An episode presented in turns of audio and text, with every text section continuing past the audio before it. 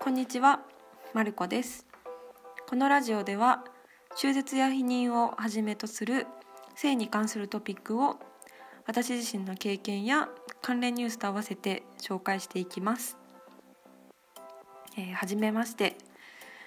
改めましてまること申します。えー普段はノートという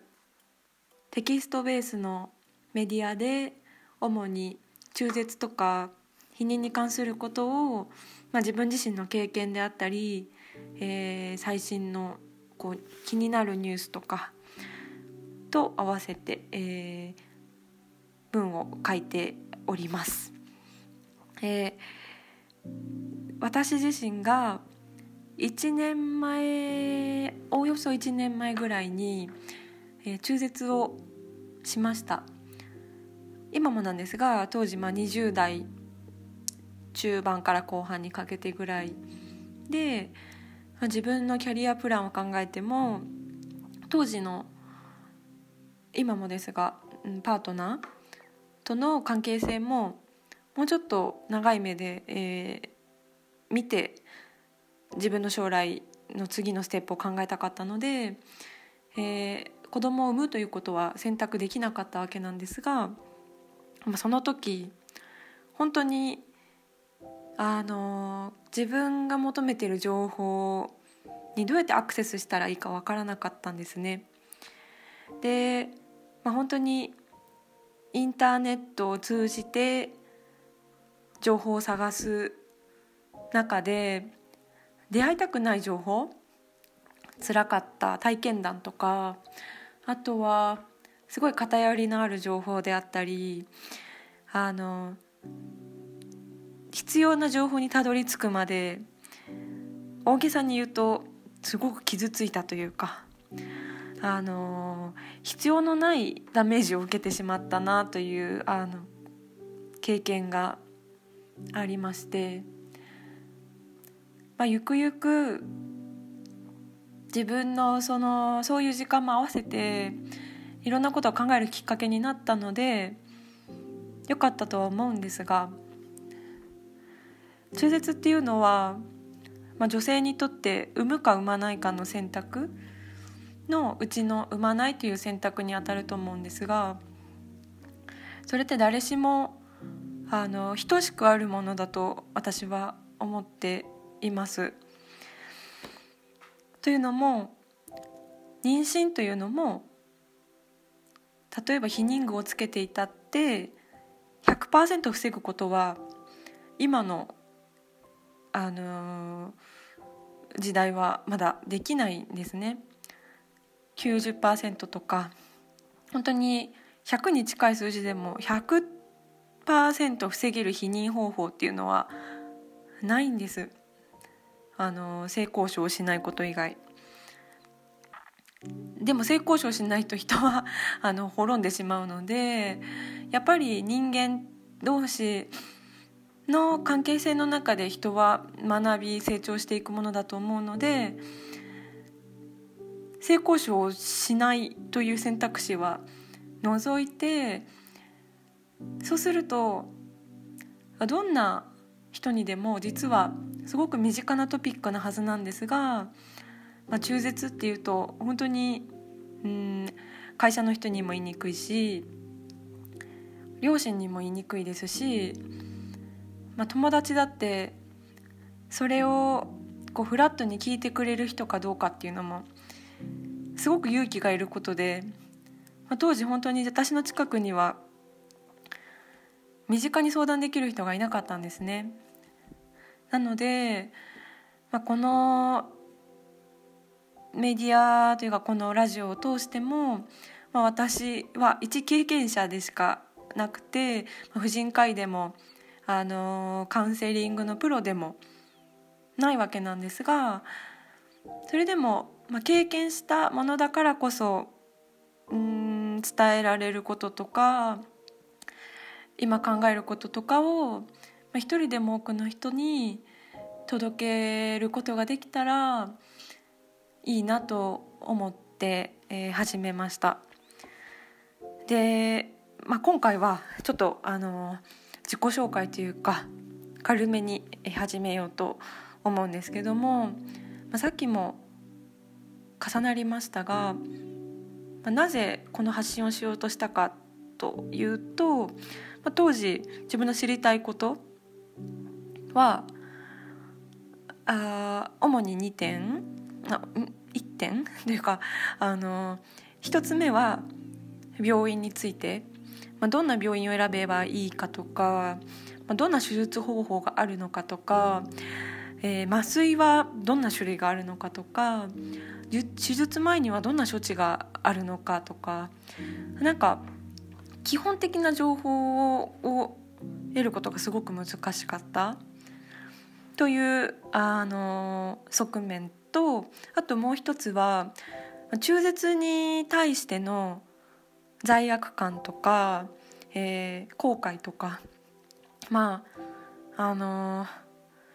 当事者だとすごくわかると思うんですけど産まないということを選択したとしても妊娠したことが分かると多くの女性はおそらく自分以外の命が体に宿ってるっていうことをまず病院に行って認識せざるを得ないんですね。でとても酷なことでもあるんですが手術が可能なのは主に6週目以降とかなんですね。それは何かというとある程度、まあ、成長してそのあの胎児がで心拍が確認できたら手術ができるっていう生きてることをある意味こう確認してから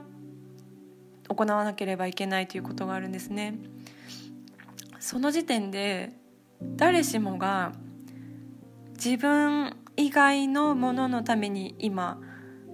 生きてもいるということを感じますしうん自分以外の命が宿っているってことを感じざるを得ないで私の場合はそれを言うと感動してしまったんですね。あの今回自分は経済的にも難しいし、えー、当時のパートナーとの将来性も見えない中でこの子を産むということはいい加減な気持ちで育てることが私と私のその子供にとって幸せなことではないと思ったので選択しなかったんですがそれでもまあこれは命を、うん、殺すことなんじゃないかとか本当そんな極端なことまで考えてしまった、まあ、そのタブー感がただでさえあるのにもうこの、えー、社会はまあ、本当にそれを本当にタブー視してるんだなっていうのをこうなんかまざまざとというかひしひしと感じた、えー、時間だったんです。っていうのもまあ社会制度としても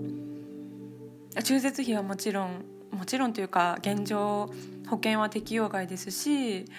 えー、うん手術方法も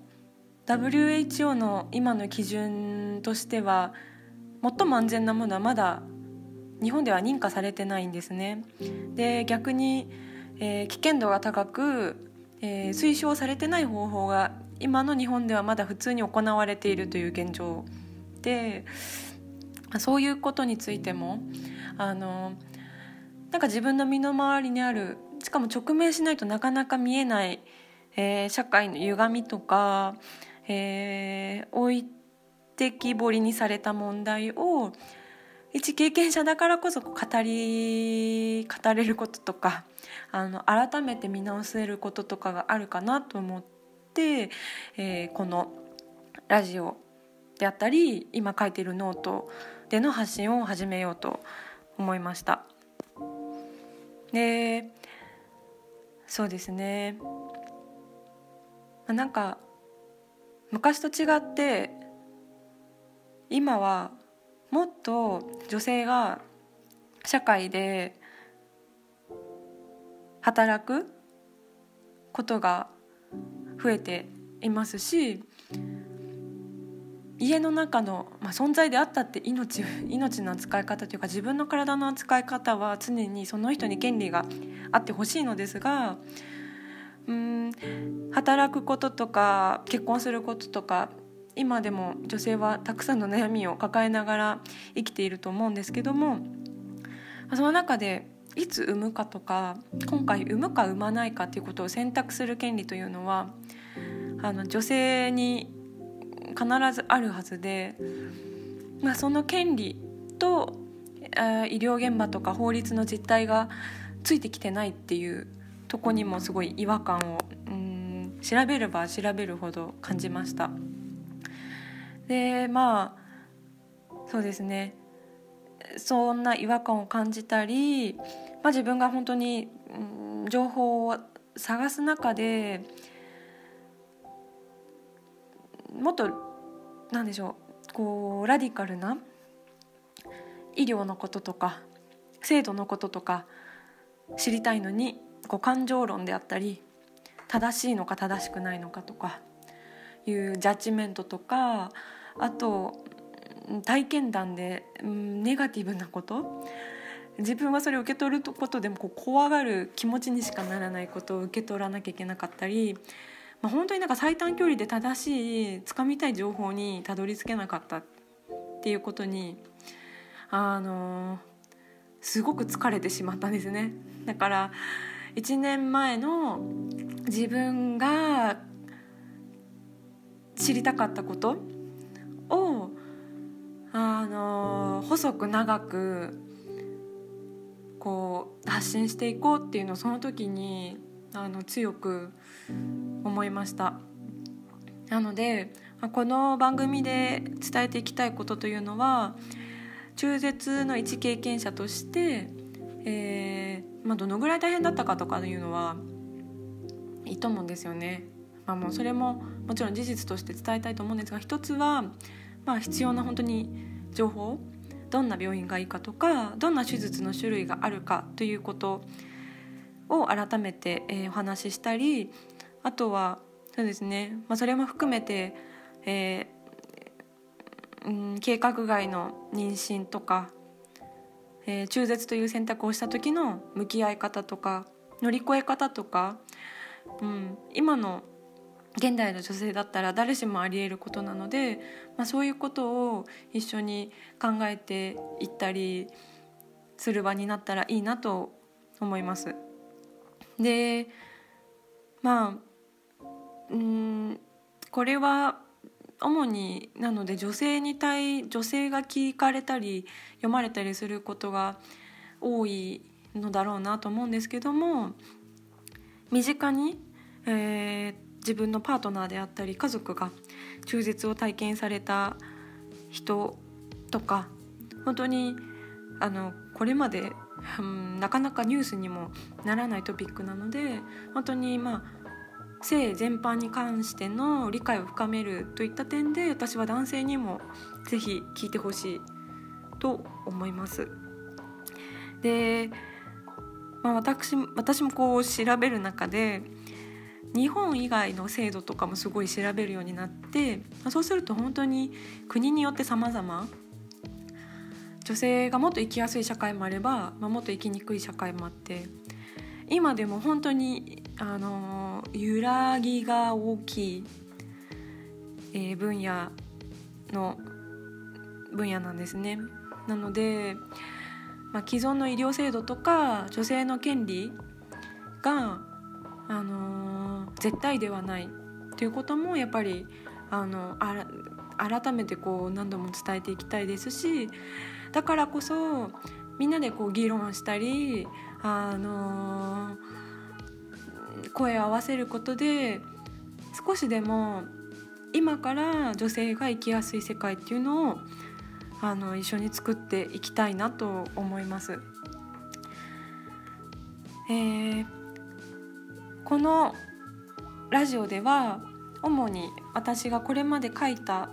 えー、ノートとかブログの記事をもとに、まあ、少しずつ必要な情報とかあとまあ書いたものも結構前のものもあるので今の考え方とこう少しあの合わせてもあの発信できたらいいなと思います。ただこれから中絶を控えている人とかいち早く必要な情報が欲しい方は、え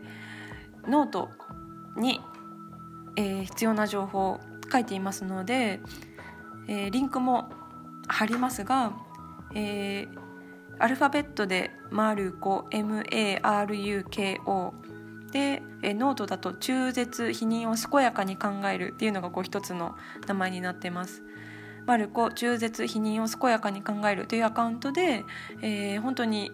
中絶をする方に知ってほしいことを書いていますので、まあ、よろしければご覧ください、えー、質問なども受け付けています。感想もお寄せください、えー、これからよろしくお願いします。今日はこの辺で。